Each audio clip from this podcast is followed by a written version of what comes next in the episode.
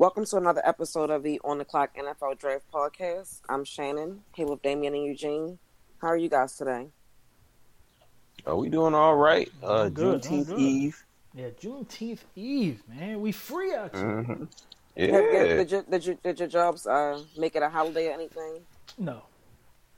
Uh, well, yeah, they did. They declared it a citywide holiday. Offices is closed uh, tomorrow, so I will be home enjoying the Juneteenth festivities tomorrow. I live in South Carolina. Yeah, no. Oh yeah, that's, yeah. Yeah, no. Yeah, they haven't they haven't said anything here yet. I don't I don't think they're going to make it out. Uh, you know, how. They might eventually, but I haven't heard anything. Um, but I'm taking a half a day tomorrow on my own because of because it's Juneteenth. So For sure. Mhm. either you going either you going to give it to me or I'm gonna take it. Either way, I'm gonna get it. Either way, I'm not going to be here. Either way, it's all on me. hmm Um, but we have a lot to talk about today. Um, right before we came on, it was some breaking news. Damian, you want to share what that breaking news was? Uh, so pretty much everybody's been paying attention to this whole New York Jets and Jamal Adams fiasco. It's getting messier and messier. It- It's it's literally on the brink of a divorce. The only problem is the Jets just don't want to sign the divorce papers. That's just what it is at this point. You know what I mean? But the Jets, uh, you know, Jamal Adams, you know, he made a post on social media, just kind of pretty much venting and letting it out there. Um, you know, and, and pretty much stated he wants to be traded. Like he is legitimately serious. He wants out of New York. And then Adam Schefter, around 5:43, about an hour ago, uh, tweeted out the seven teams that uh, Jamal, Adams would welcome a trade to, and the teams were the Ravens. We all know the Cowboys. He's always linked to the Cowboys because he's from Texas, so he gets to go back home. So the Ravens, the Dallas Cowboys, Houston Texans, uh, Kansas City Chiefs, Philadelphia Eagles, San Yeah. Francisco 49ers, oh, yeah. San Francisco 49ers, and the Seattle Seahawks. So, like t- to me, um, like that, that's a that's a interesting list. Um, I like I All said, winners. I, I yeah, exactly. All all of these teams, uh, except for the Cowboys. Um, Uh, yeah, all these. What do you teams- mean? that is, that's my line. that is so rude. My That bad. so Um. I mean, I'm just looking at it. I mean, hey, listen. The Seahawks, the Niners, the Eagles, the Chiefs, the Texans, and the Ravens all were in the, in the playoffs last year. Guess who weren't? yeah. Oh, Enough said. So Yep. the Cowboys, I mean, hey, they lost to Carson Wentz and some janitors last year to lose a division. Yep. So, and, and, you know, and that's why Dak isn't getting the forty mil he wants right now. Um, he beats he beats Carson Wentz and, and those um and those choir boys, and they he's probably Mm-hmm. fine. Um, it's just But is what wasn't it wasn't that hurt last year?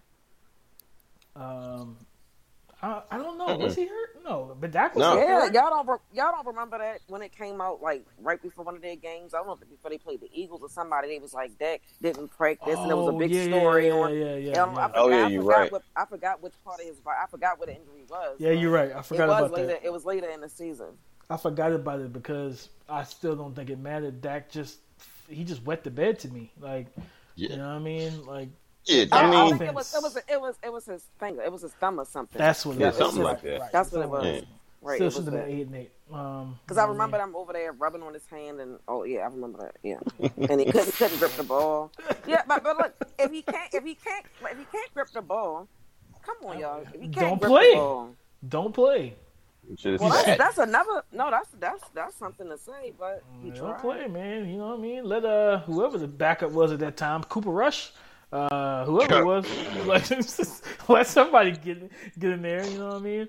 But uh so yeah, I mean, looking at this list, I, I think it's it's like I said, majority of its winners, teams that were in the playoffs last year, and the team that he you know he really wants to go back to Texas, whether it's with Houston or Dallas.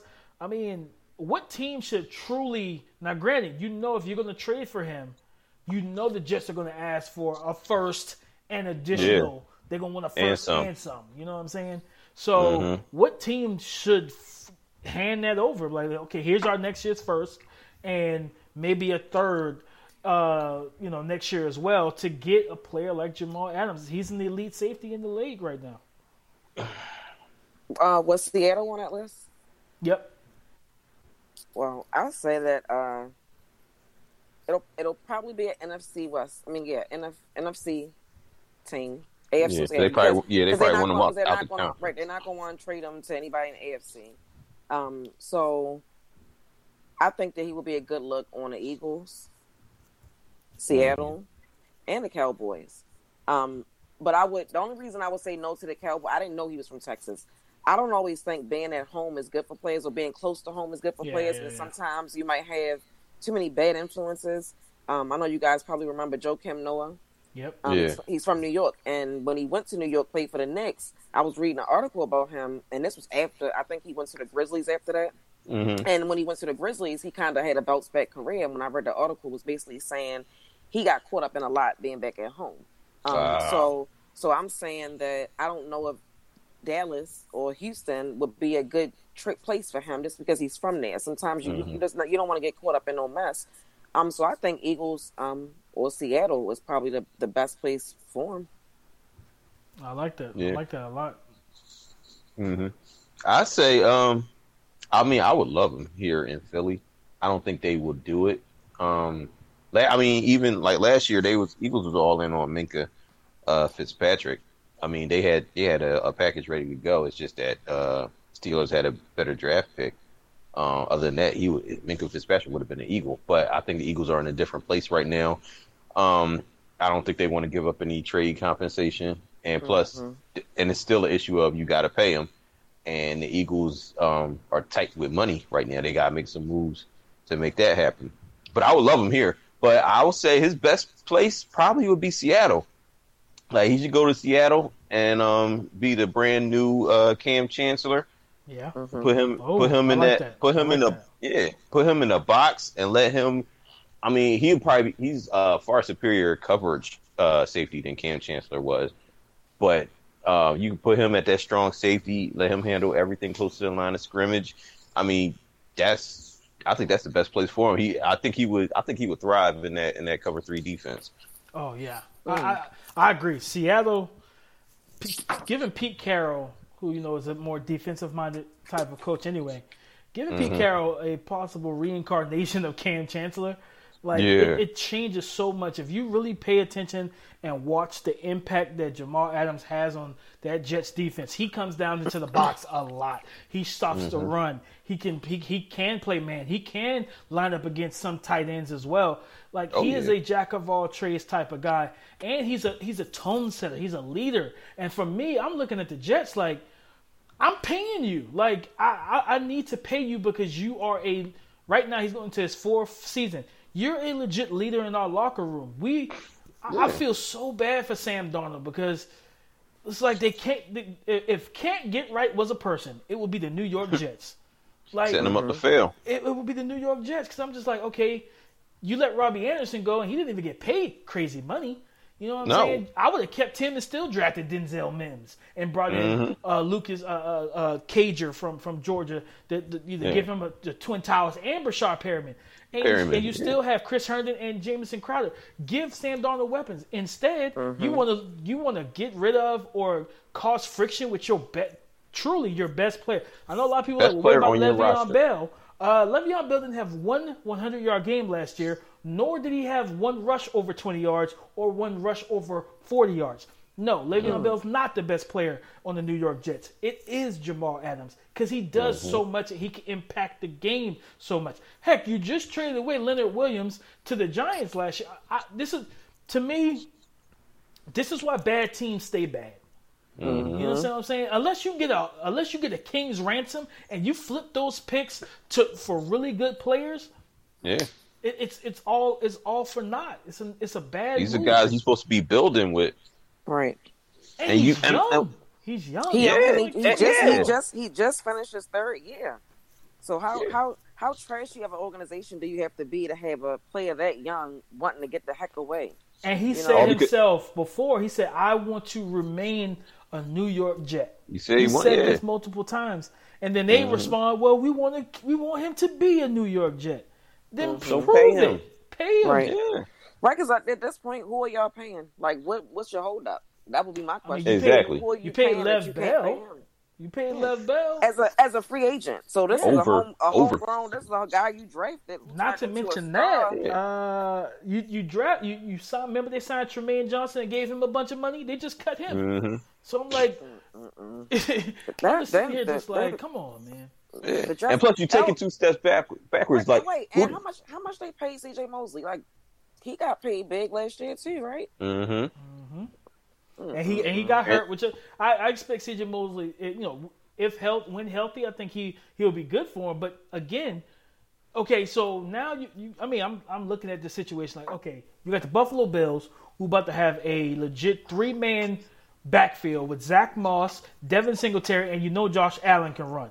You have the Miami Dolphins who got who who improved their offensive line. Yes, with young pieces that have to mm-hmm. gel and develop and all that good stuff. But then you got Tua Tagovailoa back. You need to have these playmakers because what you're doing is you're setting yourself back further and further. While these two teams mm-hmm. who were the bottom of the barrel at some point over the past decade and a half, Yep. and, and they were beating just beating sticks and and, and and you know they were drums that the Patriots beat on. Now the tide has shifted because they said, "Let's hire a good coach." You know what I'm saying? The, the, the Dolphins hired Brian Flores, who the team, who the players love, and and Sean McDermott, arguably one of the best coaches and most underrated coaches in football. in the football. Jets go and hire a guy. I mean, can we? Can I be real here? Like, bro, look like. No, I'm not gonna do it. Um, Like he was on drugs. Like he was on drugs. yeah, we press saw. conference? Yeah, we saw the press conference. He looked. Shit. He looked like he just hit an eight He ball. looked creepy. I was like, what? Yeah. wrong with? Like, and just- and the funny funny thing about didn't- Adam he Gase, didn't look like that in Miami though. You Yeah. know, what happened to him? ain't wasn't Adam Gase supposed to be some type of offensive guru Yes, or something like? yes. When has he Yeah. ever? co- When is, he ever commanded a good offense? That's what happens when you mean- to the media. They keep lying about a lot of these. pe- A lot of these Yeah. coaches. Like you supposed to be an never- offensive guy at, never at guy. the very least. At the very least, your team should be putting up points. None of his teams are putting up points, and it ain't all the talent. No, and, and, and so for me, I, you know, like I said, the Jets just really frustrate me because Jamal Adams Yeah. is such a great player, man, and he's a humble dude. He's not somebody, some prima donna. He's not out there causing problems. He's not out there in the streets getting in trouble. He's not doing any of that. He's clocking in, clocking out, first man there, last man there, and you don't want to pay him. I, He's I get literally that- doing everything you want. I get that, that that you don't that these owners don't like for people to say, well, listen, uh, I want to get paid. I know you don't like being told what to do, but you should listen to your employees because right now you're looking like Mm-hmm. that place on on on Indeed that people are saying do not work here. That's what the New Yeah. York Jets is like, right at Yeah. this point. Um, but you know, like I said, we I think yeah. we all agree: Seahawks, Eagles. Um, Mm-hmm. I mean, selfishly, I mean, I would love to see him on the Texans. Um, you know, I mean, you know, that defense could use a a, a shot in the arm. Um, hmm and, and everything like that. A guy that can really just come in and make plays. He adds speed to their defense as well. But the Seahawks, for me, definitely, I, I really feel the Seahawks truly need a player like him. Their secondary has been pretty average for a while Yeah. now, and they need they need they need a play, they need playmakers That would help. and that mm-hmm. would definitely help. So, uh, we, we, it's just something to watch, guys. You know, it, like like they said, the situation continues to deteriorate, and mm-hmm. we don't know what's going to happen. But for me, mm-hmm. I think somebody. I mean, I think somebody's going to call up and say, "Listen, man, here's our offer. Let's make a deal. You get off first. We'll send you maybe a fourth the year after or something, and, and a player that we don't really need right now." But Uh, eh, but you're not but to you know you're not but to take everything from us. Like you don't have that type of leverage. You know what I mean? Now, especially when when when you know a player wants out, you got know, no leverage. It's like it's like what what happened with AB and the Steelers. You know, you can offer Yeah. whatever you want, but after Yeah. a while, it's gonna be like, mm, All right, we'll keep him. like right, like you don't want them anyway, so whatever. Exactly. So, but yeah, Shannon, go ahead. I'm gonna let you go ahead and take over from here. We'll jump to our next topic, which should be a good discussion, actually. Yeah. Um. So over the past probably about two weeks now, um, Mikey Williams, which is a top top recruit um in basketball, was having a conversation and basically just said that um going to a HBCU wouldn't be too bad. um, which then led to a lot of different conversations on social media and on TV as to whether or not you know that's a good idea for him to do something like that. Um, then it made me think about football. You know, do you think that football players, top football players, could also make that same, um, start making the same decision? And um, when when I this past week I came across an um, article about a young man named Raekwon Beal. He's from Detroit, Michigan, and he is committed to Morgan State, which is a HBCU in Baltimore. For those who don't know, um, and he said that the reason why he decided to do that was because they had a good sports management program, and he's thinking about his life outside of the NFL, even though the NFL is what he wants to do. He's just setting himself up to have a bright future um, with limitless opportunities. So I think it's smart for him to think that way because everybody can have the NFL dream, but you don't know if you're going to make it. Um, mm-hmm. So he he made his decision um, based on academics alone. Um, he also had um, offers from Big Ten schools like Michigan and Michigan State and Purdue. Mm-hmm. Um, he's a he's a, he's a um, what is they called four star recruit, and he decided to go to a, a HBCU. So my question to you, gentlemen, is: Do you see this being a trend for the younger guys coming up? You see it's starting to be talked about in basketball.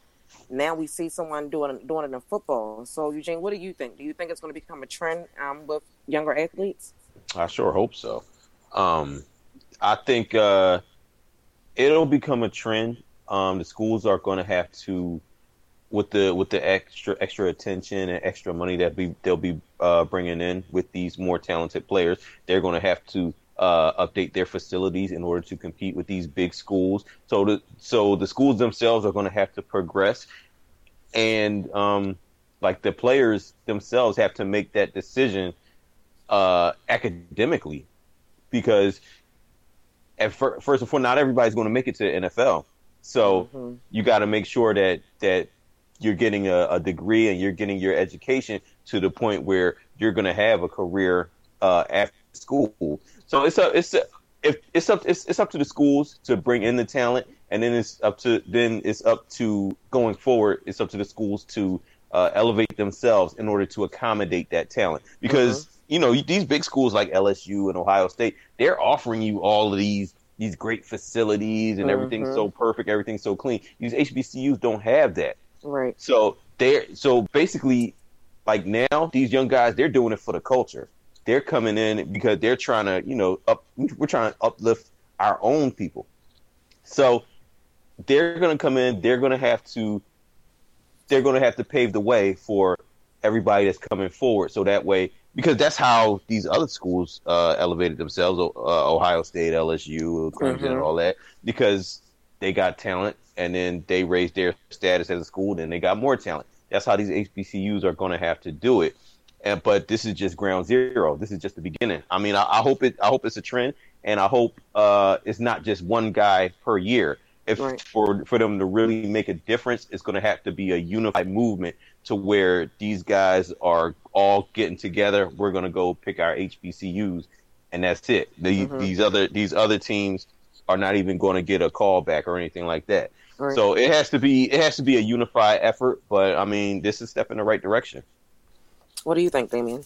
I mean, I, I agree with Eugene. I I hope that it is a trend. I mean, because you know, at the end of the day, we've seen. I mean, just go back to last year, last basketball college basketball season. James Wiseman, you know, uh, one of the best prospects, you know, and one of the best players coming out of high school because of because his head coach Penny Hardaway helped his family move, or you know different things like that. The NCAA is like, oh, you don't get that privilege, and we're going to mm-hmm. take away your your scholarship. You can't play different things like that, and you. I mean, you look at what some of these. I mean, what was he? Emmanuel Mudiay years ago said, "I'm not going to college." I think he went overseas. he went overseas. You know what I'm saying? Right. Brandon Jennings. He, I think he Brandon went overseas. Jennings, right? Uh, yeah. You know, it, mm-hmm. it's, you look at um, Lamelo was it Lamelo? Lamelo. Yeah, Lamelo. Yeah, yeah Lamelo. Lamelo you know? Ball and yeah. uh, R.J. Hampton. And they went overseas. Hampton went overseas. So it, it, and but that of course that's basketball, so that's that outlet. But the with the NFL, mm-hmm. I mean, when trying to get to the NFL, you can you can get to an NFL, to the NFL from an HBCU. Yeah, you have to you have to ball your butt off, and, and you have to give those scouts reasons to come. Because I'm not gonna lie to you, if you're just playing solid, they're probably not going to come in the way, come in the fashion that you want. You know, you may see one mm-hmm. here or there, but to get that that have, look out there and see those different teams and know that those guys are there for you. You got to go out there and, and, put everything on the line week in week out and truly be a leader on and off the field. Like because that's that's part of that's part of the whole scouting platform. These scouts not mm-hmm. only do they scout you as a player, they want you to know about you your background. So they need as to know, okay, right. well, such as you know, this young man had some issues in high school, but since he's when they talk to people at, at your college and they hear, listen, he's the first guy in our locker room, he's the last guy out, he's the, he's legitimately the leader, he's helping you know kids, you know, helping his teammates kind of academically, he's doing all these things. They'll, those raving reviews, because that type of character is what they're going to look for in the NFL. It's like, okay, mm-hmm. if he turns out to be an elite star, this is somebody I don't have a problem paying because I know that I can feel. Because to be honest with mm-hmm. you, that it, we see it every every NFL offseason. Some player is doing something stupid and getting in trouble, mm-hmm. whether it's domestic violence, every year. driving, it's, it's it's weed possession, it's this, it's that. And it's like mm-hmm. mm-hmm. you're getting paid too much money. You understand what I'm saying? You're getting paid too much money to be indulging in these childish, idiotic acts, in my opinion. So yes. Mm-hmm. get out, get away from that stuff. So I mean, granted, I mean, you look at like you 24/7 sports guys. So look at the national player rankings right now. You know what I'm saying? Whether it's Korey Foreman, the, the, the, the defensive end at 6'4", 265, who's right now he's mm-hmm. looking at USC or um, you know so- SoCal Clemson. with the Trojan or Clemson. So what if he said, you know what? Nah, uh, uh-uh. um, I'm going to SC State. I mean, Darius Leonard, the maniac, came from SC State. The um, if I'm not yeah. mistaken, the Pittsburgh Steelers uh, I, don't, I don't think he's the Steelers right now. I think he, he left in free agency. Javon Hargrave. I think he came from SC mm-hmm. State. You know, like yep. you know, not just not just that guy. I mean, you look at uh, uh, uh Arminius uh, Amarius Mims, six seven three fifteen offensive tackle. Say he didn't go to Georgia and he went to Georgia State.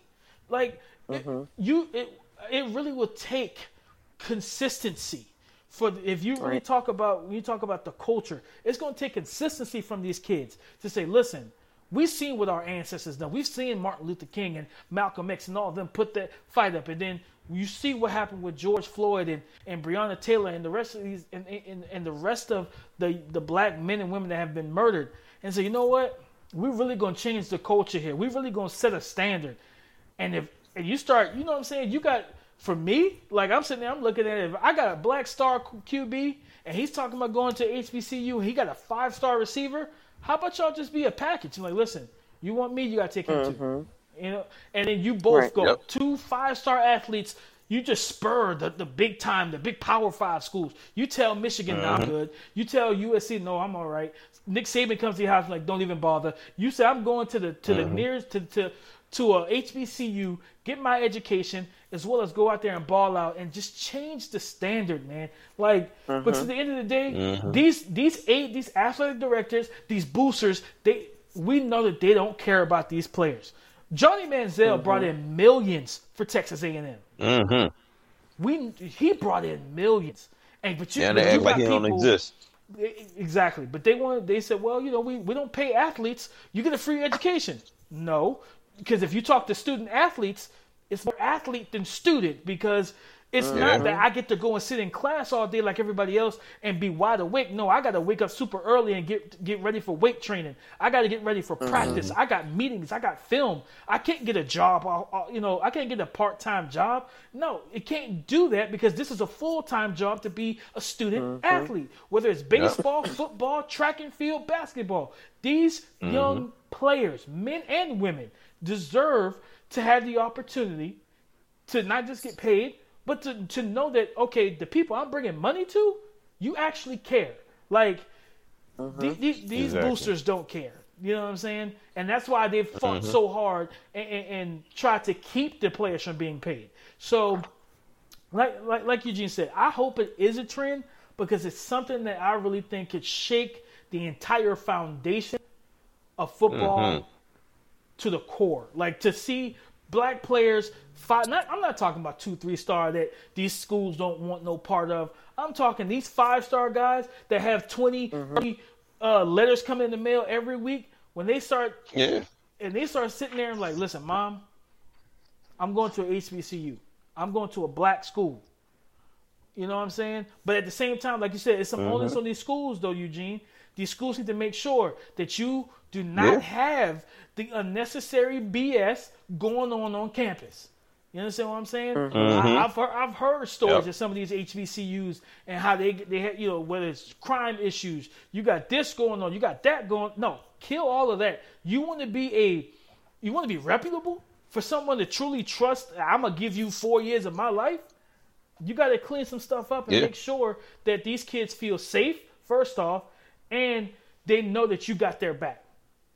And that, that's that's Yeah. that's the and another for thing, yeah, and another thing is on these coaches too. You don't want to be that coach that got the five star athlete and didn't prepare him for the league, because mm-hmm. then you just set the whole movement backwards. Because you got Facts. once you That's get point. the talent to come in, once you get the talent to come in, now you got to put that talent back out better than with better What than the way came- that you received it. Yeah. Right. So so now because most of these schools, a lot of these kids are going to these big schools because they see a pipeline to the NFL. That's what these Mhm. kids want.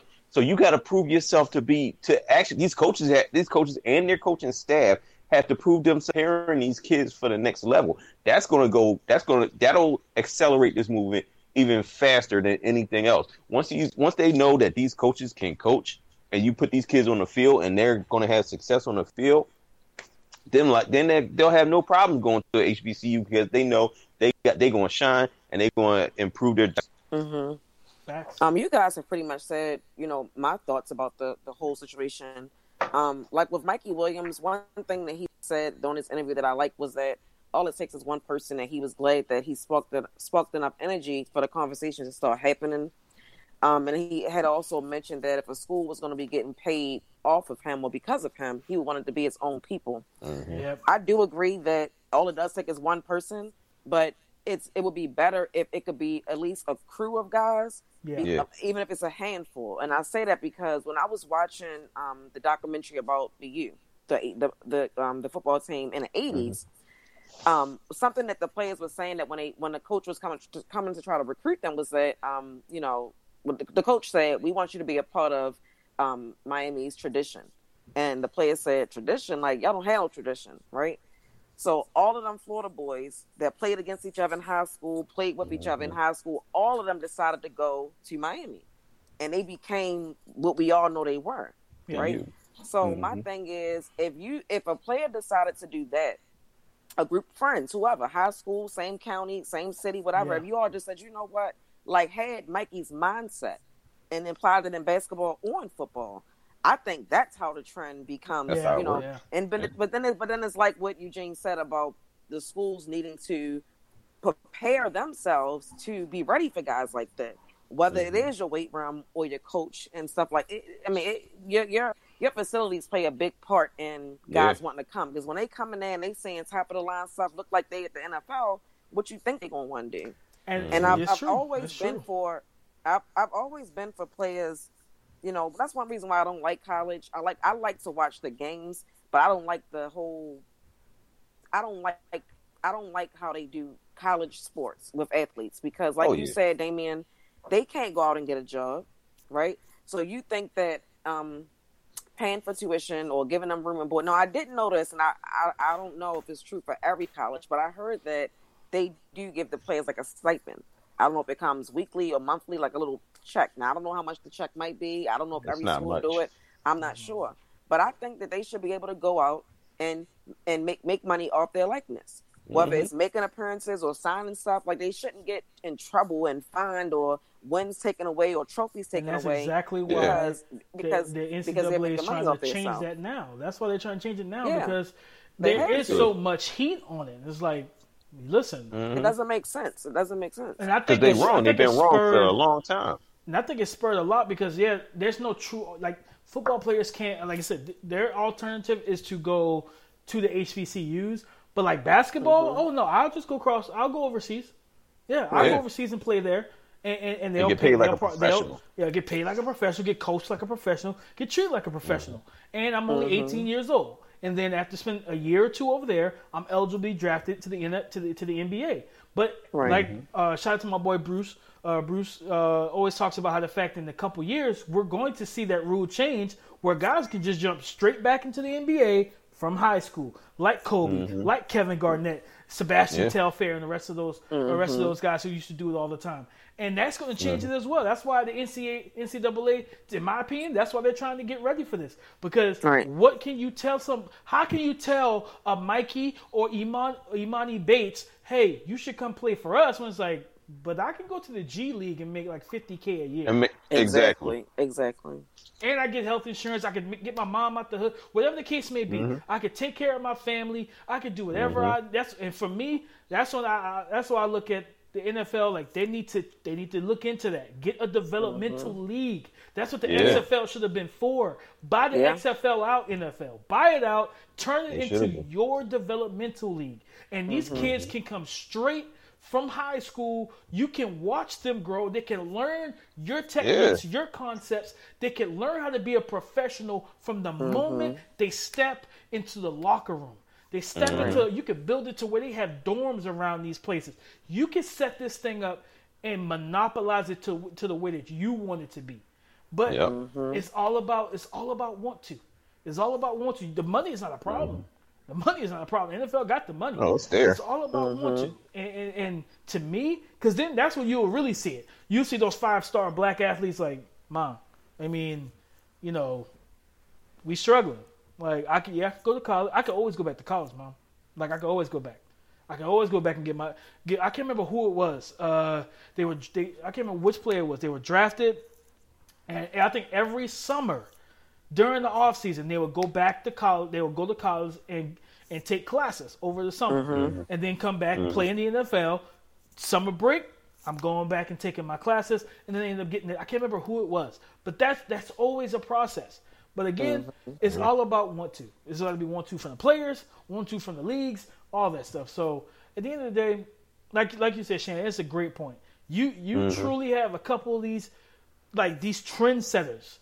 You know what I mean? And and, and these top dogs in, in, in high school. They say, listen, and, and not just that, but use their social media platform. You got thousands Yeah. and thousands of followers. Right.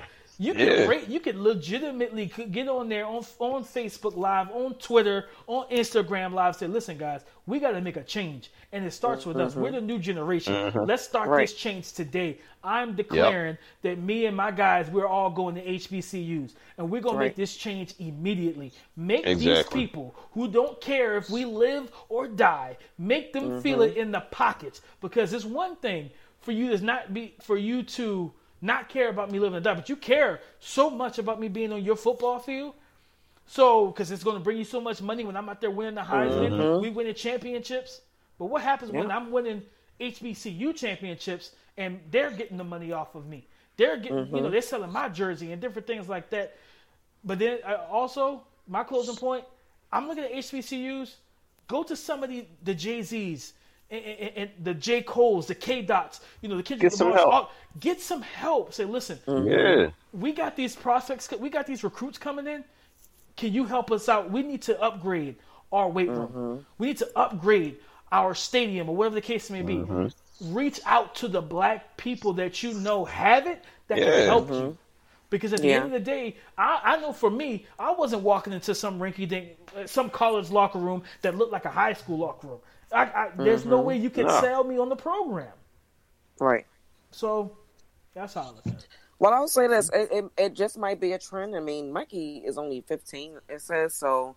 He still has some time before that's even an option. But once Yeah. he said that about um, it not being too bad going there, he received about 11 offers from um, HBCUs over that past week. Um, There you go. So That's the ball, of, the ball, of, right, the ball will be in his court when it's Because they probably was comes. scared to even Mm-hmm. send him letters like he's not going to Exactly. pay us. Yeah, they probably Exactly. like yeah.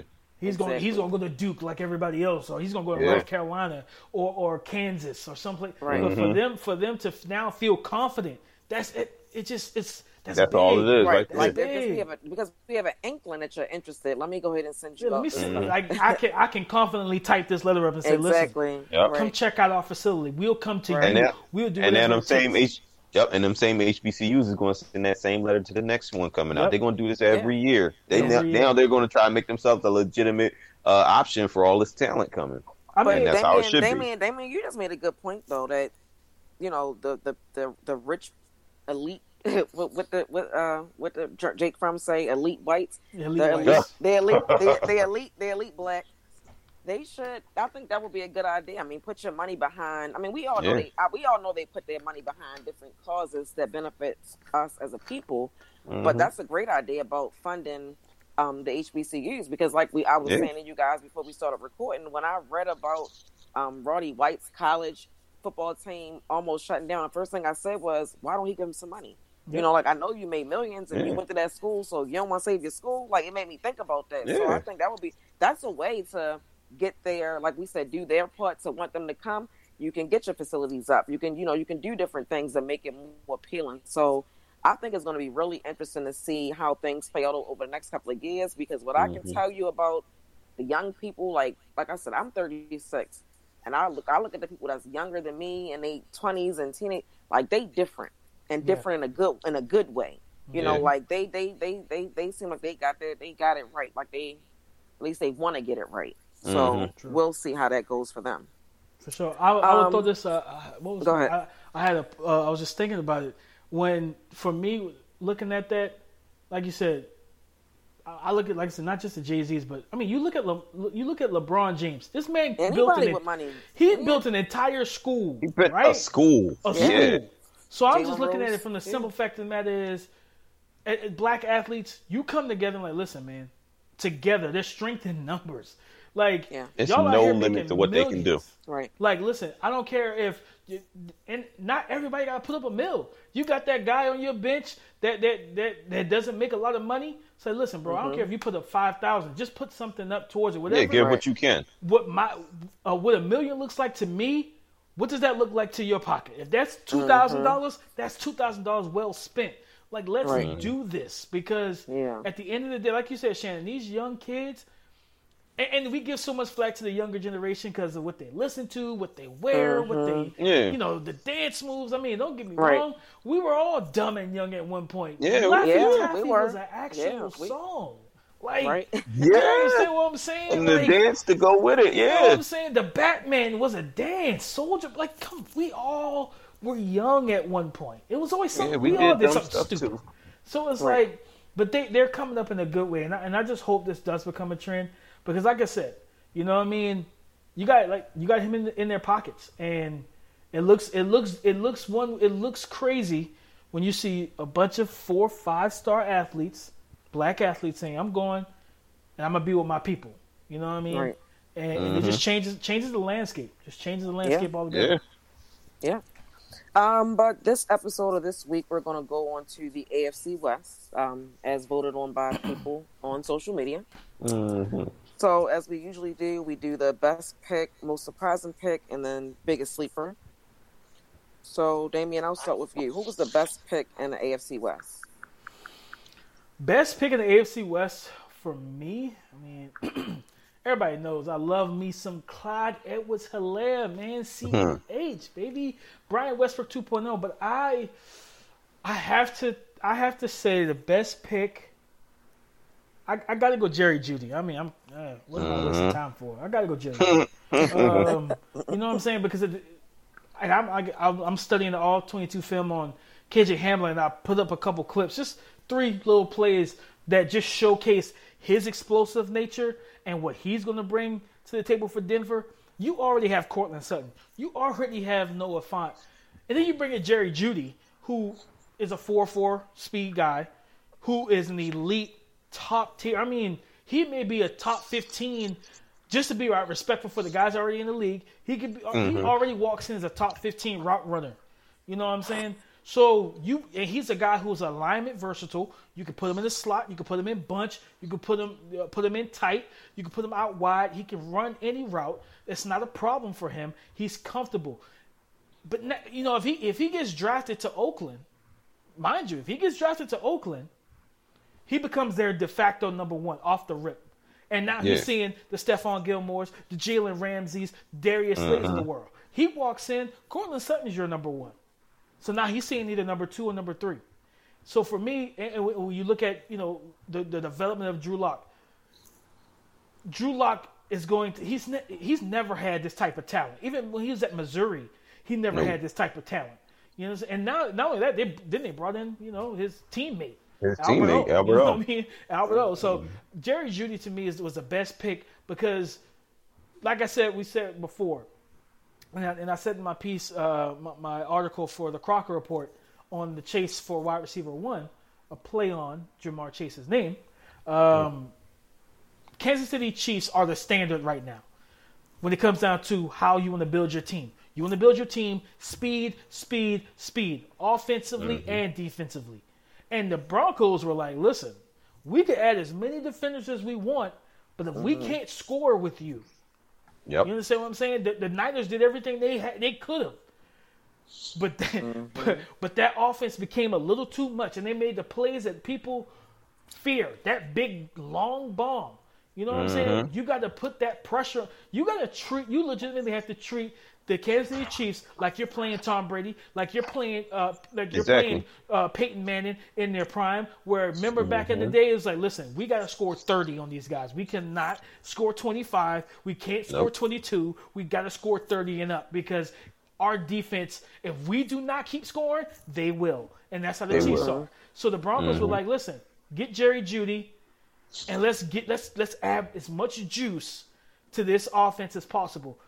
And and, and John Elway did the perfect thing. I'm going to replicate what you have over there in Kansas City. Andy Reid, you got a track team, meet my track team. And so I love I love that pick. Jerry Jeudy was the best pick in their divi- in their division for me. Yep. And what do you think, Eugene? Um, yeah, since he, he since Damian took uh, Jerry Jeudy, I'll go with Clyde Edwards Helaire. Um, and the same thing about that Chiefs offense.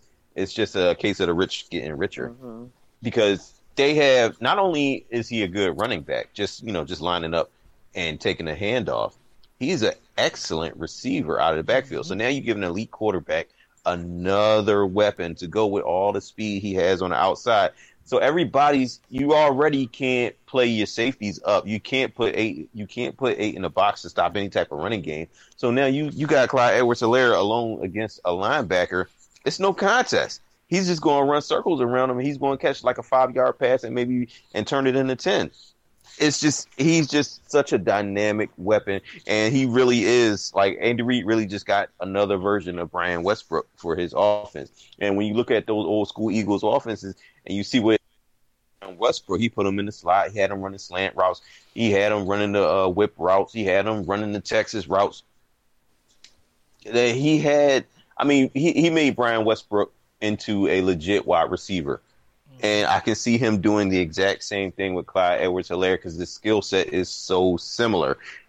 It's just is and and it gives uh, Pat Mahomes a, a check down option. So say you want to take away everything deep, you want to take away all your wide receivers. Okay, I'll just check it down to Clyde Edwards Clyde Edwards Helaire, and he's just going to run it for ten yards. It's it's nothing. It, it just makes it, it puts a defense in such a bad position because it's too much to cover at one time. So yeah, I'll say yeah, I say Clyde Edwards Helaire. And Eugene, who do you think was the most surprising pick in the AFC West? Um, most surprising pick in the AFC, I would say. I wouldn't say I figured the Chiefs was going to take her, but I would have said that. But um, I would say, yeah, I guess I guess I got to go with the Chargers. Um, Justin Herbert, uh, just for the simple fact that do you want Cam Newton or do you want Justin Herbert? Okay, we'll take Justin Herbert. Me personally, I would have took Cam, Yeah. but um, Justin Herbert is uh gonna have to. He, he he needs work. He's not just gonna come in right off the bat and just start throwing bombs everywhere. Uh, they're gonna have to take time. They're gonna have to develop them. It's an investment with that.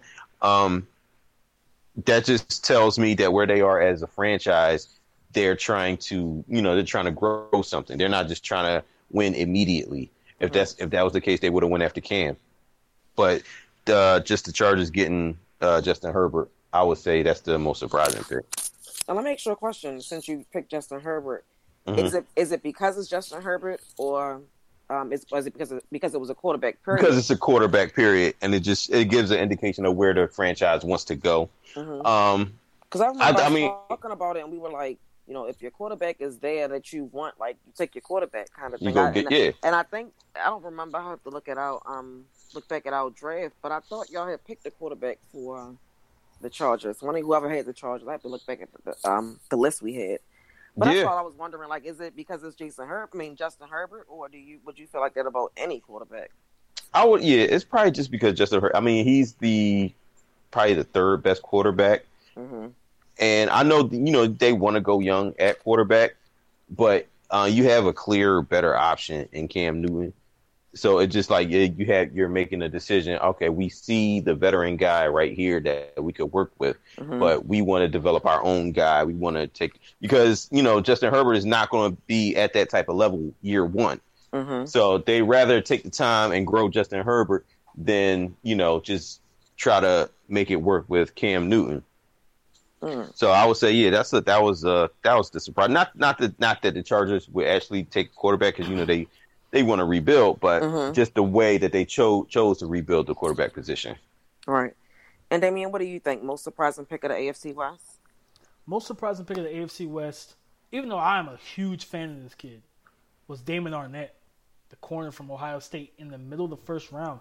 Um, I no, I have no, I don't have a problem because I think he really is a true, truly is a really good corner, um, and, and physical in the in the window, in the strike window against press coverage. He can play off. He can tackle. He's a good player, and this is something that they needed.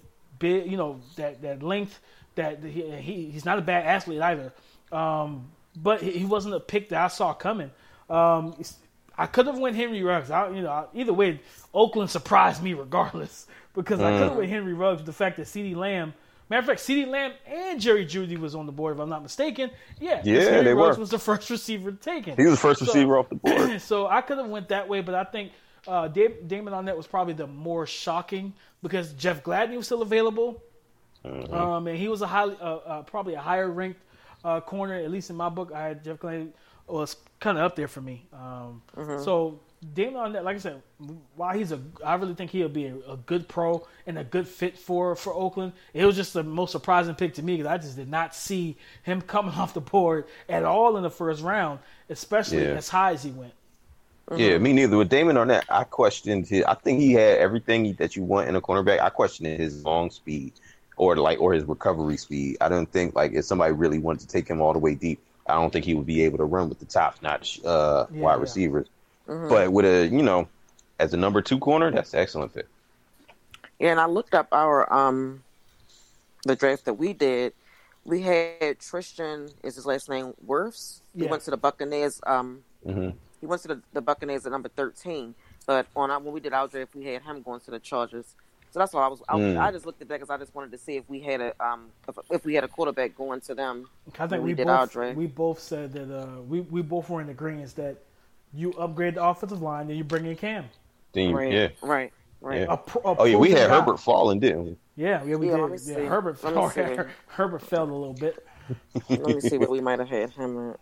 I think he's all the way down. because at the same time, Yeah, we Like- had him going to the Titans. yeah. Mm. So 29. If you if they pick Cam and upgrade the offensive line, guess what? Next year there's about five more quarterbacks, five or six.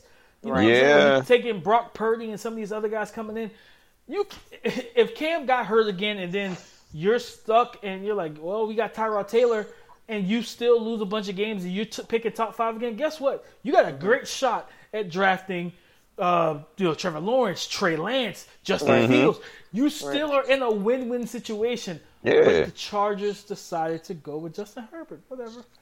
Yeah, I would have taken Cam as well. We talked about that. Um, hmm but it, it what makes it even more weird is when the the Chargers head coach come out and say that Kaepernick is on their list of workout players. Like, dude, I ain't saying I'm not saying that Kaepernick can't be on that list, but Yeah. is, is Mr. Newton on that list? Because Yeah, exactly. Like if you look at you, if you would have picked, if you would have picked him, you could have went a whole another route with that six pick. You know what I mean? Exactly. Like, like whatever. because at, at this point I'm taking Cam over over over over Cap. Kaepernick, yes, Yeah. indeed.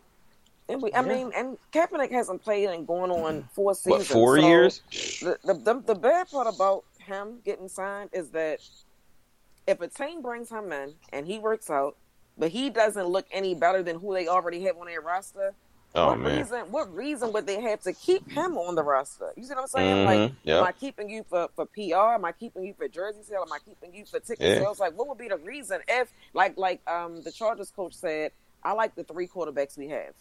So if I bring Cam Newton in, and he's not better than what's his name? What's the um? They have Tyrod, Tyrod Taylor, and Herbert. and, and Easton, somebody else. E- Easton, Eaton, something like that. Uh, Oh, Easton- yeah, Easton, um, so, so Yeah, if Easton Kaepernick Stick. comes in there, and Easton Stick. Yeah. yeah. if Kaepernick comes in and he's not over the hills better than any of those three, like it's gonna be a mess if they have to cut him. Yeah. So I mean, yeah, and that's the thing is, coaches don't like dealing with media circuses and all No. that. So any team that brings Cam in, the whole media is going to swarm. They're going to ask every player about Kaepernick, and Mhm. guys don't want to be asked the same thing over and over you again know, all you the know, time. two, you know, two people. I would say three people I think could handle Kaepernick coming in. Three coaches. Bill Belichick, number one, because he don't answer Mhm. nothing. If you ain't talking about the, the game they about to play, he ain't Yep. got no rep. So you wouldn't even be able to get nothing out of Bill Belichick. And I'm not saying he should go there, Dame. I'm not Ryan. I'm not saying that Kaepernick should go to the Patriots. I'm just saying Mhm. if I he was an there, upset stomach I thinking know- about that. I know that Bill, would- Bill, would- Bill would be able to handle that. I think Andy Reid would do great Yeah. with Kaepernick, Yeah, yeah. and I also think also think John Harbaugh would. And the reason Yeah. why I'm saying John Harbaugh is because he was the first court, the first coach who came out unwarranted and spoke about Kaepernick and wanting Kaepernick. Now this was in 2017. This Mhm. this was before Nessa posted that picture. But those are three three coaches I think out of Oh, yeah. everybody they could shut it down from the. They don't care about the media. They're not even gonna let y'all be a distraction, and they would Mhm. co- they would they would Well, cover You they know, would cover Belichick doesn't answer questions anyway. No, Yeah. that's why, and that's why I said perfect because he would be all about football. If it ain't about Yeah. football, I don't want to talk about it. Yeah, I say, yeah. And if Andy Reid can take Michael Vick fresh out of Yeah. jail and deal with that, Yeah, Ca- signing yeah. cap is child's play. Yeah, An- Andy And- Reid and- is and- he's and the Teflon fact- right there. Yeah. the, the fact I'm a, I, it's we, we, before we go to the next one, the biggest sleeper. I just wanted to say this about was interesting about the Ravens. Mm-hmm. Remember, before we signed RG three, this in 2017, it came out like the you know RG three had said it like the Ravens were interested in me, and a lot of us was like, "What the, for? What? Like, no, we no, we weren't." right now, we Hmm. wanted we wanted Kaepernick first, and then we wanted then we signed RG three, and then we drafted Lamar Jackson. Right? It makes me wonder, like, did they want to go in this route with a quarterback anyway? Yeah. I mean, you look at Kaepernick, you look at RG three, you look at Lamar, like. You know what They their what what their greatest traits were and what Lamar's is. So it's like I think Kaepernick would have been perfect if all that other stuff didn't happen. yeah, I agree. Um, but Damian, who will be the biggest sleeper in the AFC West? Hmm, biggest sleeper in the AFC West.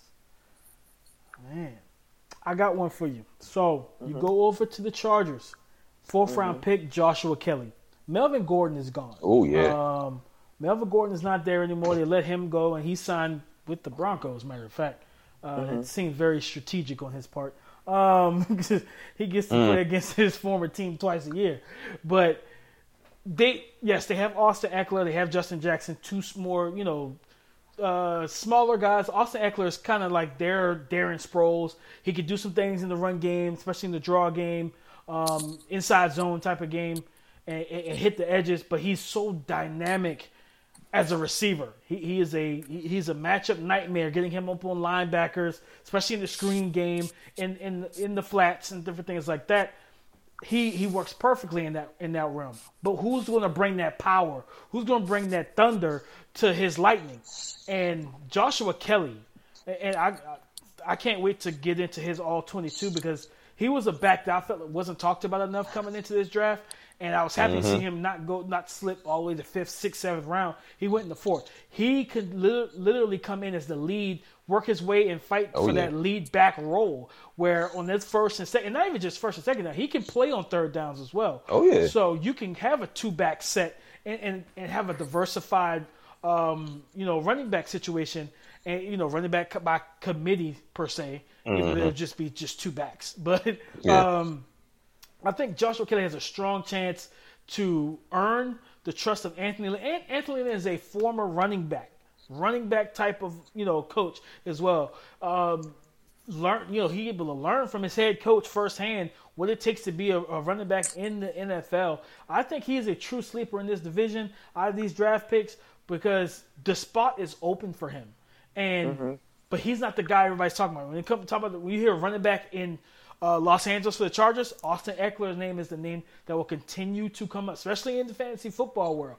Everybody loves Austin Ekeler. He's a PPR machine. Mm-hmm. But the only thing I can tell you is they don't have that true bell cow. They don't have that true guy that can they can line up and that four six minute offense. They I'm sorry, Austin Ekeler. he's a good player. He's nice in, in the role that he's in, but he's not the guy that you want to run that six minute offense in an offense with. He's not the guy that can really set the tone on first and second down like that. Joshua yep. Kelley can, and I think he. I'm, I don't know what's going to happen with the quarterback situation. I don't know if Tyrod Taylor or Justin Herbert will come out and start Week One. But the only thing I can say is if it is jo- uh, Justin Herbert, I expect them to run the football, mm-hmm. and I expect them expect them to help him by running the football. So I expect Joshua Kelley to get enough touches to be a prominent role in this offense. What would that say about uh, Tyrod Taylor if he leaves his job again? Like didn't didn't he get benched in Buffalo? Then mm-hmm. he went to, then he went to Cleveland, got benched in Cleveland, right for Baker. Mm-hmm. All right, all right. Now, why are you I drinking mean, like Damian? Why are you drinking like that?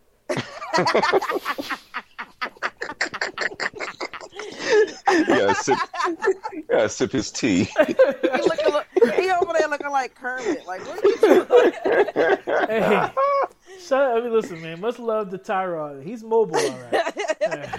mobile enough to get out of these other quarterbacks' way while they take that number one QB job. Oh, oh man, T- Tyrod going to Tyrod, man. That's that's what he hey. do. He he he's a placeholder. He comes yeah. in, he keeps the quarterback seat warm until somebody really good can come play. Mm-mm-mm. But Eugene, who, Eugene, who do you think was the biggest sleeper in the AFC West? Uh, I got two guys. Um, one the Chiefs drafted in the fourth round, L'Jarius Sneed. Um, he's uh, six foot, one ninety two, runs a four three. He played safety and he played cornerback for Louisiana Tech. Um, my guess is they'll probably put him at cornerback, but he can literally do both. So he's going to be one of those hybrid defenders that they can put on the back end. Um, and he's athletic enough to keep up with all these fast uh, receivers in the league now. So I th- I thought he was a good player. Um, the other guy I had was Bryan Edwards uh, from the, the Raiders took. I really like this kid. I think he can play 6'3", 212. Um, he's not a burner, but he, he can run, but he's not a burner. But he's a mm-hmm. big physical dude, runs after the catch. Uh, you can put him in a slot. You can put him outside. I think he's going to be an immediate uh, contributor for the Raiders probably going to be a starter uh, mm-hmm. year one or year two because I'm really high on this guy. I think he's. A, I think if he wasn't injured, he had a foot injury uh, during the draft. If he didn't have that foot injury, probably, probably be talking about him in the second or first round. Mm-hmm.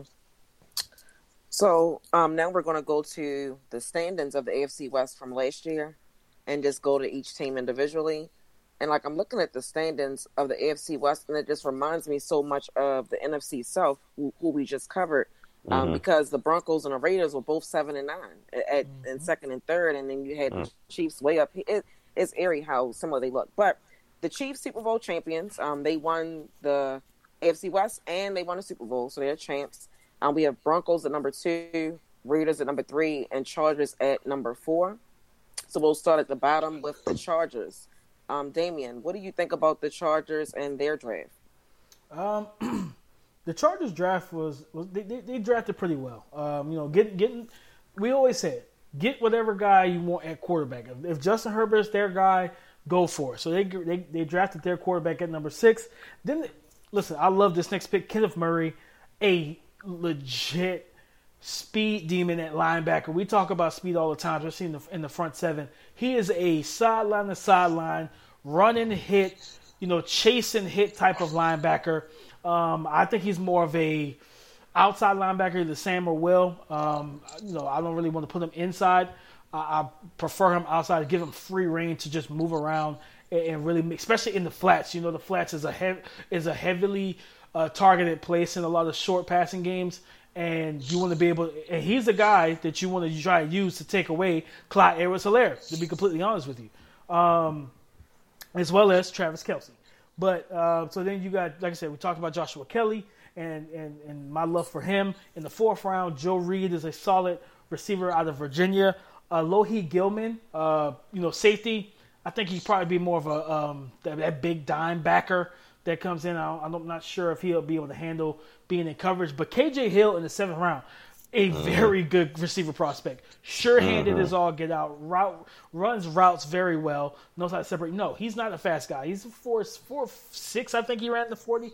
And, yeah. and of course, you know, anytime you're you're below six one and you're not some you know some big behemoth at at wide receiver. Anything mm-hmm. lower than a four or five is usually cursed. But mm-hmm. you look at what he does on the field, man, it's he, he could ball. And like I said, you put him he's, in, you put him in the slot that allows them um, to move uh, Keenan Allen around so much, uh, so much more. You already know you got your big 50-50 uh, jump ball guy in Mike Williams. He just mm-hmm. adds more depth to that already talented receiver core. And uh, uh didn't they just lose the receiver?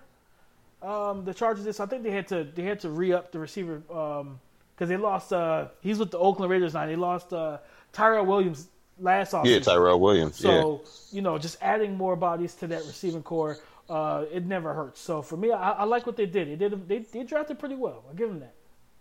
And what do you think about the Chargers, Eugene? Yeah, they did all right. I think. Um, I think they're going to have to wait a little bit on uh, Justin Herbert, but I think the biggest impact early on is going to be uh, Kenneth Murray, and you added him to the linebacker core that they have, along with Drue Tranquill and Uchenna Nwosu. They got a lot of big linebackers that can really run. Um, where they really hit at is you know at the end of the draft in the seventh round, getting a player like KJ Hill. He can start day one as a slot receiver. That's how mm-hmm. good he is. He, I mean, he he runs excellent routes. He's got excellent quickness. He doesn't have straight line speed, but he he, he he's got lateral quickness and he knows how to get open. Um, in the fifth round, he got drafted a guy like Joe Reed. He's one of these uh, newer players. Um, it's kind of like a poor man's Deebo Samuel. He mm-hmm. played running back and he played wide receiver. He's 6'1", 224, runs a 4'4". So they could put him in the backfield as a running back. They can put him in the slot as a wide receiver. He's got experience doing both. So he's another one of these chess piece players that they should be able to use. And you got Joshua Kelley, who can be, who got the talent to be a, uh, and a legit three down back in the NFL. Mm-hmm. So uh, yeah, they, they, did they did really well on the back end. They provided depth, and um, I think they got they got a starter in Kenneth Murray, and they provided a ton of depth on the offensive end. Mm-hmm. Um, so the Chargers went five and eleven in 2019. In 2018, mm-hmm. they went 12 and four. So we've asked this question before with other divisions. Do you think that the Chargers can double their wins in 2020? Nope. Nope. It it, it would it would depend. because the quarterback position is too much of a question mark. Like, yeah, mm-hmm. I truly believe you, you, I mean, we beating the dead horse, but you you get a you bring in a, a Cam Newton. Yeah, no, I think they can win 10, 10 games because yeah, the, reason why I said mm-hmm. their defense healthy. Kenneth Murray, Chen Nwosu, uh, you know, get Darius, uh, you, you, get Derwin James back. You have uh, Chris Harris. You have Casey uh, Hayward. Casey Hayward. Nasir Adderley. They loaded. They are loaded defensively. Now, didn't they bring in Linval, Didn't they just get Linval Joseph as well? Yep. So yep. now you you you you fix the interior D line so so offenses can't just run the ball right up the gut on you. You have had two of the uh, best pass rushers tandems rather with uh, mm-hmm. with, uh, with Ingram and, and and Joey Bosa. Yep. It, it, it's so much that defense could be an elite defense. Mm-hmm. But that's what they're going to have to be to carry the offense. Right. If they, you know, if they don't have a Cam Newton, which they don't, so you have mm-hmm. if Justin yeah. Herbert starting or Tyrod plays the whole season, that defense is going to have to keep team. You talked about it. Talked about it earlier when you look at the Patriots uh, off the air. They're going to have to keep teams under twenty one points a game mm-hmm. to give their right. offense a shot. And playing Which is against, almost impossible. Exactly. And looking at their division, the Raiders got better offensively. Mm-hmm. We're going to talk about them in a second because I really love yep. their draft. The Raiders got, oh, yeah. got, the Raiders got better offensively. The Chiefs, of course, got better offensively. The Broncos got better offensively. The one mm-hmm. team that truly, in my opinion, did not tip the, the needle, tip the scale offensively was the Chargers. Chargers. Right. And the bad part about that with the Chargers is when you look at where they were in 28, 20, 18, right? 12 mm-hmm. and 4. You don't win your division because the Chiefs are also 12 and 4, so you have to come on a road and come to Baltimore. And then you look at last year. the only constant to me, it was Philip Rivers. Like he been there for a long time, right? Yeah. And one Oh, of the yeah. things, one of the things that head coach said this past week was, um, you know, like Kaepernick does what they kind of want to do, like what they want their quarterbacks to do. Be Mhm. I feel like I feel like he was just frustrated with that statue, Philip Rivers. yeah. Yeah. Like he was over him, Over Especially because him. their offensive line was had so many issues. right. hmm You know that, and that's that's the case that you make when you you know when you want to defend running quarterbacks. Like, listen, you don't have to have a perfect offensive line. Exactly. You know what I mean? right. Because they can they can't create. They can mask that.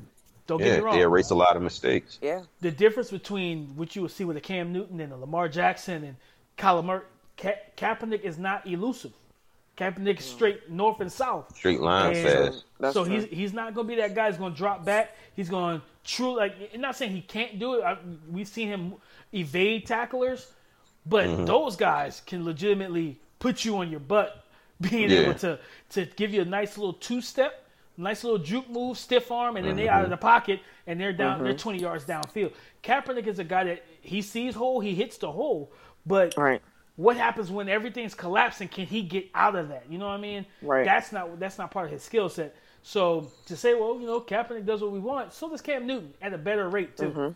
So Right. Mm-hmm. And I think Cam Newton, because if you think about it, in 2018, I mean that was a good team. That was Yeah. you don't win 12, you don't win Yeah. 12. I mean we were just talking about that. You don't win 12 games by accident. yeah, So Mhm. if you look at last year and then you say, okay, what can I do this year to, to make my team win more than five games? Cam Newton, like he was available. That's I five I games don't right there. I'm not. I'm not. I'm not. And you need a quarterback my to bets on compete a with. rookie. You need like you need a quarterback to compete with um with Pat and you know Pat Mahomes and and, Yeah. and Yeah. you got and then you got Drew Lock. You know, so it's like And, I don't know what and you, were like you said, you think about it, you. You really look at Cam Newton knows how to play in this Yes. league, and they have He weapons. They have a I got- tight end. if- if- They have three receivers. If he, if, if he would have went there, I would think that the Chargers would be no less than second in that division. I think. And, and They yeah, they definitely have a chance. Given, they would have given um, Kansas City a run, which they already they, they gave Kansas City Yeah. a run before, but Yeah, they they would did. have They definitely did. given Kansas City a run Because they got Just think they about got the defense. Right. Think about those third and fives late in the game. You got everything else covered. You dropping all those guys back in coverage. Cam breaks off for 15 Right. yards. You know, different Right. things like that. Exactly. Austin Ekeler, the read option with him, um, hmm the RPO, the been veer. The, it's so much they could have done. Not, not even just Yeah. that, but Cam's efficiency and uh, understanding to check the ball down. His last year or so, after getting Christian McCaffrey, he would have really elevated Austin Ekeler because Yeah. while you're trying to stop Mike Mike uh, Williams and Keenan Allen and those guys and Hunter Henry, he would have dumped it right off to, to Austin Ekeler, and it would have been easy easy yardage, easy yardage. It's crazy when I look at the Broncos and the Raiders. They both went seven and nine, both went five and three at home, both went two and six away. like that's that's ridiculous. But Eugene, what do you think about the Raiders and their draft? Um, yeah, the Raiders had a good draft, and the thing about with, with the Broncos and the Raiders, I think they took two different paths Mm-hmm. to those records because uh, the you know the Broncos came on later after They they, put Drew Lock in, put Drew Lock in. Now, So watch. you- well, what, well, come on now, y'all need to make sure you be respectful when we go. Go ahead. Oh, for uh, oh oh oh that guy. Go ahead. Go ahead.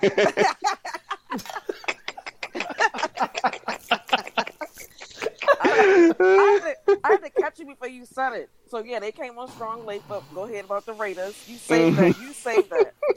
You saved that talk. All right, choke on so the Raiders. so the Raiders, they um, yeah, they. I mean, you got Henry Ruggs, so you got you got the fastest player, one of the fastest players in this draft. So you got immediate deep threat, which means you got immediate space on your offense in order to operate. So you got space for your other guys. Um, you also got uh, Lynn Bowden. Um, he's another one of your uh, little gimmick players. He played quarterback at Kentucky. Really should have been a wide receiver. But you know they can do little gadget plays with him. You got I, I told you about Bryan Edwards. I think he's going to be a stud. Um, they I, I say Tanner Muse in the third round is a little bit of a reach. I'm assuming that they're looking at him as a linebacker. Have to. I'm hoping. have to be. Yeah, I'm I'm hoping they're looking at him as a linebacker. But um, he's another guy. He's he's um he's very linear, straight straight back and forth. He's got four three speed, but only running in a straight line. Is he's a little bit slower. he's a little he's a little stiffer in the hips uh, when he's trying to you know cover side to side. And you got depth uh, with John Simpson on your offensive line. Um, a really good pick was Amik Robertson in the yeah. fourth. Um, I think he I think he's another player. Uh, you can put him in a nickel. I think he can play safety as well. Uh, he's he's never done it, but I, I think he has the skill set to do it because he looks really good in off coverage. Um, but I think he is going to be a starter for them going forward. So yeah, they had a very solid draft. I mean, they're bet two first round picks. They're I mean, those are your two starters right there on the outside. So that that immediately uh, helps them out where they really needed it at, and the rest are just uh, developmental prospects and and depth. Mm-hmm. And you, I mean, Damian, what do you think about the Raiders and their draft? Like I said, I, I like their draft. Um, granted, I mean, when I think about the Henry Ruggs pick, I, I, look at it from this. They had a really good run game with Josh Jacobs last year. They have a legit, to me, a breakout star at tight end with Darren Waller. Tyrell Williams did not bring to them what they wanted, and that's why I think they went three wide receivers, or however you look at Lynn Bowden. I think he is a two and a half. Yeah, two, I think he is that gadget guy that's gonna, you know, you're gonna see him line up in the backfield. He's gonna be in the slot. You might see him some wildcat. You might see a lot of stuff with him. He's mm-hmm. kind of, you know, he, to me, he kind of can be that Percy Harvin light. You know what I mean? That light Percy Harvin to for them. Um, but like I said, with that run game, you think about the play action in, in, in Jon Gruden, play action football, and then you have a four-two-seven guy who I believe is probably a 4-2-4, 4-2-3 guy. We just didn't get a chance to see at the combine. Yeah. You have him, and now not just him, but Bryan, like you said, Bryan Edwards to me was my other sleeper that I really think could become. He, I think he will become the number one for mm-hmm. for that for that when you look at the receivers because I, I yeah. regardless of what happened to the receivers, Darren Waller, you know, of course, mentally healthy and everything else, he's not going anywhere in that he, he's, he's sticking in that offense and he's going to ball out. But like I said, Amik Robinson, he kind of gives me that uh, Budda Baker, Tyrann Mathieu type of feel. Um, mm-hmm. That that smaller guy, but he plays so well, um, and he's versatile. Man coverage, off coverage, press, and like I said, he can. And he's not a, he's not a terrible athlete either. So you can use him uh, in, in, in multiple spots. But like I said, you look at the impact that Budda Baker and Tyrann Mathieu have on their defenses, being able to be chess pieces, move all around yeah. the defense. You can blitz them. You can put them up. We've seen, I've seen Tyrann Mathieu in man coverage against DeAndre Hopkins and get pass breakups. You know, not yeah. a lot, but the fact that he could do it in spurts. So, and the same thing with Budda Baker. He can do the exact same thing, and Amik Robinson can as well. So, because at, at the end of the day, the, the, at the least what you get from him is a legit nickel because nickel mm-hmm. is like seventy percent starting defenses in the NFL. Oh, that's right a starter now. now. So you get a legit nickel, a guy that can come in and play physical brand of football in the slot, good feet, good hips, can move, can mirror. And like I said, you can play him off, and he can break on routes, click and close. Yeah, I, I like I like their draft for the most part because, like you said, and if John Simpson can come in and and fight for a guard spot and continue to improve and elevate your offensive line, that's going to help the run game. And again, that's going to help that play action. That play action is going to be key. Whether whoever you have at quarterbacks, we don't know if it's going to be Mar- maybe Marcus Mariota becomes this year's Tannehill. He leaves and mm. he takes their their their Carr's job. I mean, for for Raiders fans, I really hope not. But still, um, I'm just saying. Uh, I'm I, I, care about you guys, and I don't want you to go through that. So mm. it is what it is. But you know, whoever's mm. at quarterback, that the run game, those weapons, is going to make their job easier. So I think I think um, Jon Gruden and company did a good job. Okay. Now we're going to the Broncos. Mm-hmm. Do, do not bring up my Super Bowl winning, Super Bowl MVP winning quarterback. Oh, that guy. Yeah. So Damian, Damian, what, what did you think about the Broncos and their their trade? well, since they got rid of, never mind. Um, it's all looking up. They got rid of Flacco. um, I, I, I like their draft. We talked about it earlier, man. Uh, shout out to, to, to John Elway. He, Best he did a good ever. job, man. Best, Best draft draft that he's yet. ever had, in my opinion. Yeah. Like I Oh my goodness. you want to compete with Kansas City, he went and built a track team offensively. Jerry Mm-hmm. Jeudy, uh, KJ Hamler in the second, uh, improved their uh, their their their secondary in the third round with Michael Oja, yeah, Michael O from, o, Mike, Iowa. Michael. Michael O. but getting uh, also improving the offensive line with Lloyd Cushenberry, um, and then I would say Albert O. Justice Stranad, or Stranad Strand, however you say his last name, from Wake Forest, is an intriguing linebacker prospect who can move and make plays. Listen, I have not seen. Um, I was I was actually watching his film back when Lamar he was in, he was still, he was played against Lamar Jackson. And I don't think I've ever seen anybody chase Lamar Jackson down as he's getting out of the pocket. He did. So like that lets you know that he can move in space. Uh, Yep. Nate Muti to up to continue to upgrade the offensive line. Derrek Tuszka, another edge rusher. Oh man. Listen, a, a, a high motor guy who can legitimately got a nice quick first step. Um, you know, he plays kind of violent off the edge. Listen, I mean, whether you want to kick in Chubb inside, you can detach uh, uh, Von Miller from the from the line of scrimmage, start moving him around. Different, thing. be as versatile and uh, positionless as possible on defense to get after the passer. Because at the end of the day, if you can score with Patrick Mahomes, you need to get after him with a four man rush and get getting someone like Derrek Tuszka who could develop into us, uh, you know, a DPR designated pass rusher. That only helps that case. So, hey, shout out to John, John Elway, man, great draft. And Eugene, what did you think about the Broncos in that draft? Yeah, one of the best uh, of the year, I think. Them along with the Panthers. Um, I liked each and every pick that they made, with the exception of uh, Michael Ojemudia. But even him, he's not a he's not a terrible player. I, I think he's a He's good a player. reach. Yeah. But um you got I mean you got Jerry Jeudy, one of the best route runners in that draft. And then on top of that, you got KJ Hamler, one of the best deep threats in the draft.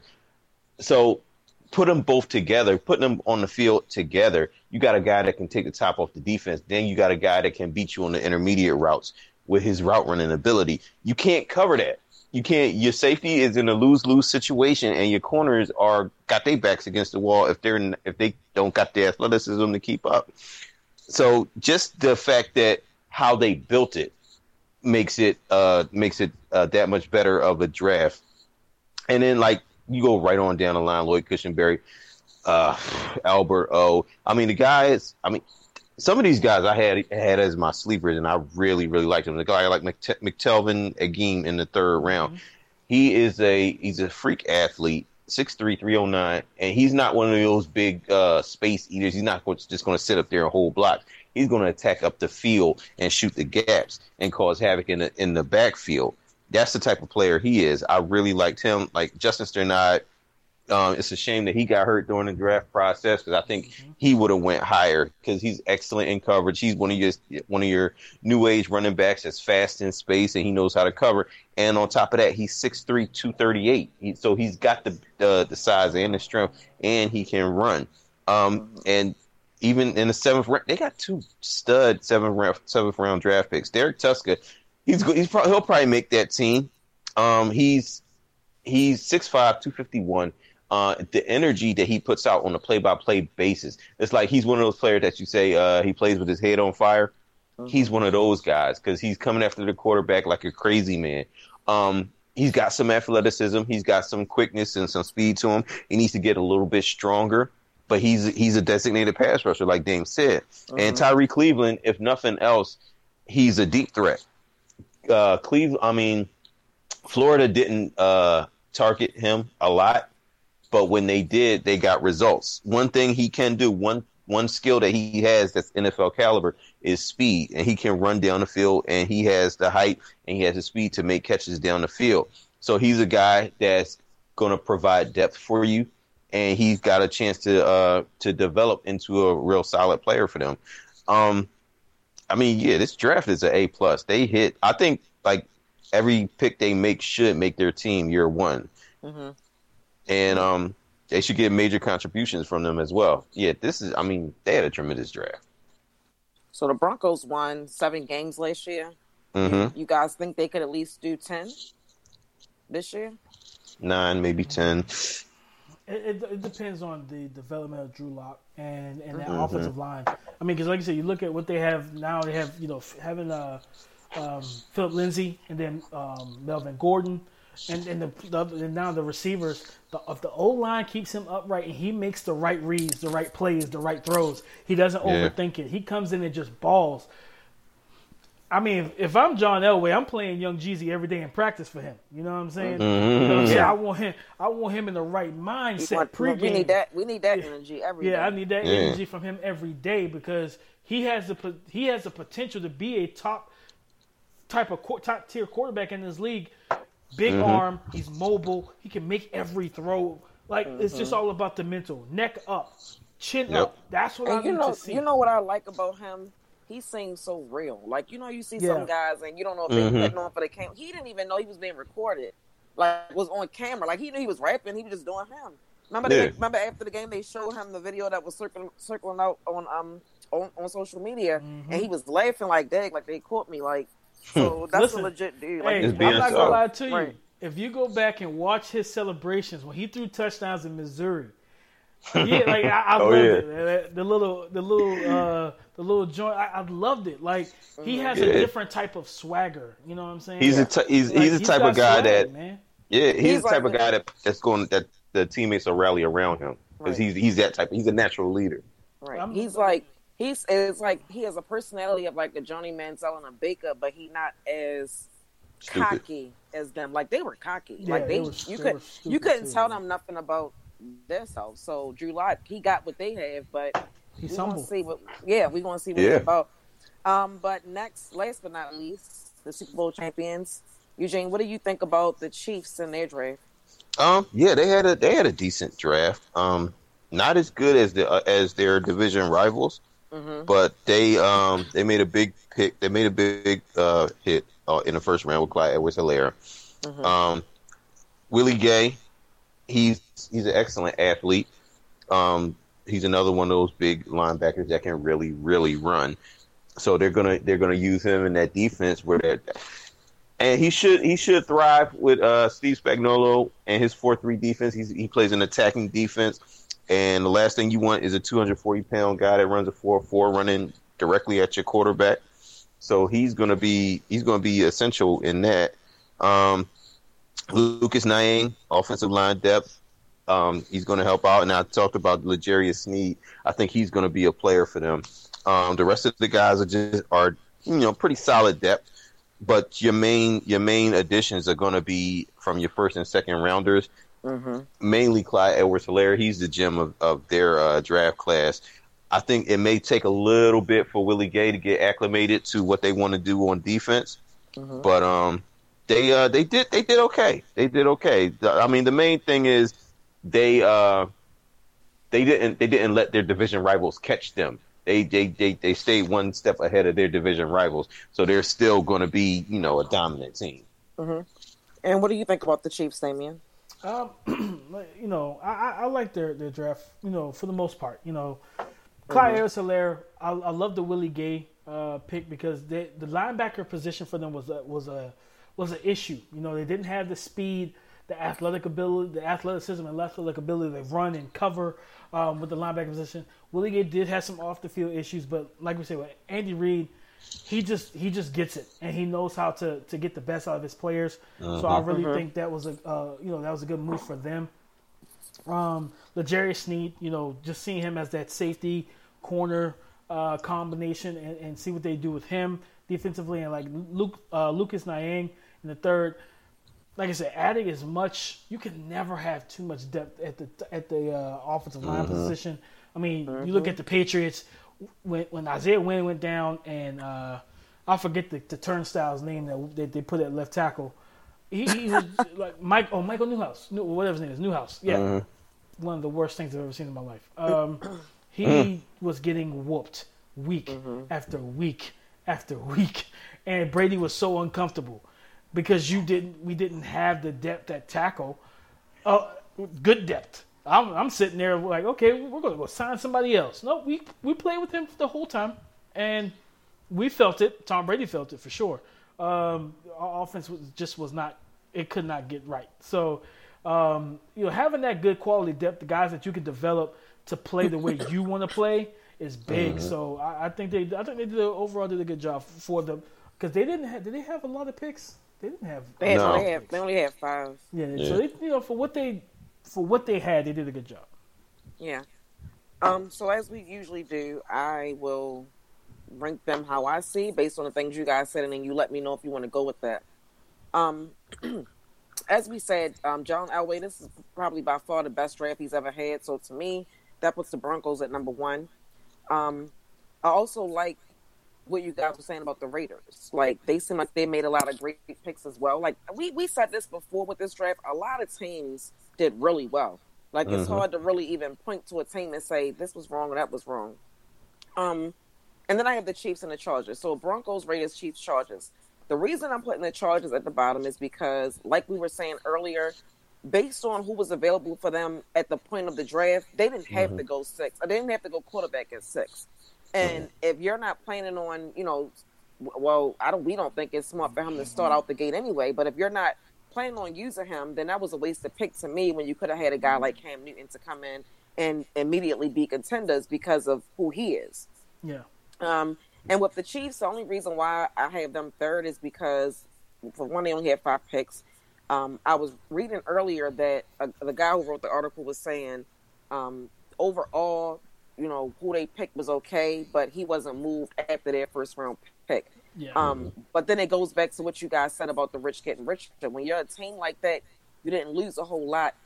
Yeah, you know what I mean. So I have Broncos, Raiders, Chiefs, Chargers.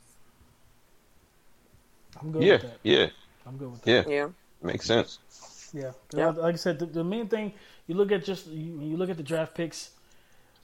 It's all about who truly moved the needle the most, and Mm-hmm. the Broncos and the Raiders for for what they were last year moved the needle the most. Right. I mean, yeah, Like, you could tell that they- you gonna could do tell that they built- but you could tell they built their teams to compete with the Chiefs. Now, Yeah. one one thing I used to always say about the Ravens, like I, I felt like we could compete with the Steelers, but it wasn't until we got a, a formidable quarterback that we could beat the Steelers. yeah. Um, so Mhm. we'll we'll see how it goes. Um, in that division, that's going to be interesting, really, to see. I want to see how the Broncos do. Yeah, yeah. Because for me, with them, with the Broncos, it's like it's just a matter of if they're going to put it all together. They got the talent, so Right. now it's just on the coaches to put it all together and can they stay healthy and Mhm. and can Drew Lock make those necessary steps. steps? Yeah.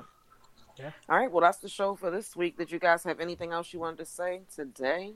Uh, listen, can- we appreciate the support. Continue to support us. Uh, continue to show us love. You know what I'm saying? Share the share, like, share. Listen to the podcast. Leave us the reviews. Um, you know what I'm saying? As we continue to build. I mean, it's a tough time right now. Not a ton of, of sports going on, but the funny thing about it is, we still got content. We still got a lot of content actually. We still got a lot of stuff to talk about. There's still stuff We- going on. There's so Right. much NFL draft stuff, that, like you know, prospects for 2020 that we haven't discussed yet. So trust me, we got can't, we got content for you, especially until we see what happens with basketball. We see what happens with the you know with, with the NFL and everything like that, and college football, so forth and so on. We will still have content regardless. And it seems like the NFL will be business as usual. So we got about a good month before they come back and start working. Yeah, next uh, Yeah, next Yeah. next month is training camp. So Yeah. in, in the next month, Yeah. end of July. they said all all systems go for training camp. So, but yeah, um, but but Texas off off the they already started their uh voluntary workouts. Mm-hmm. They've been working out for four days, and 13 players tested positive for COVID 19. So, you know what I mean, everybody still needs to wash their damn hands. This shit's not over yet.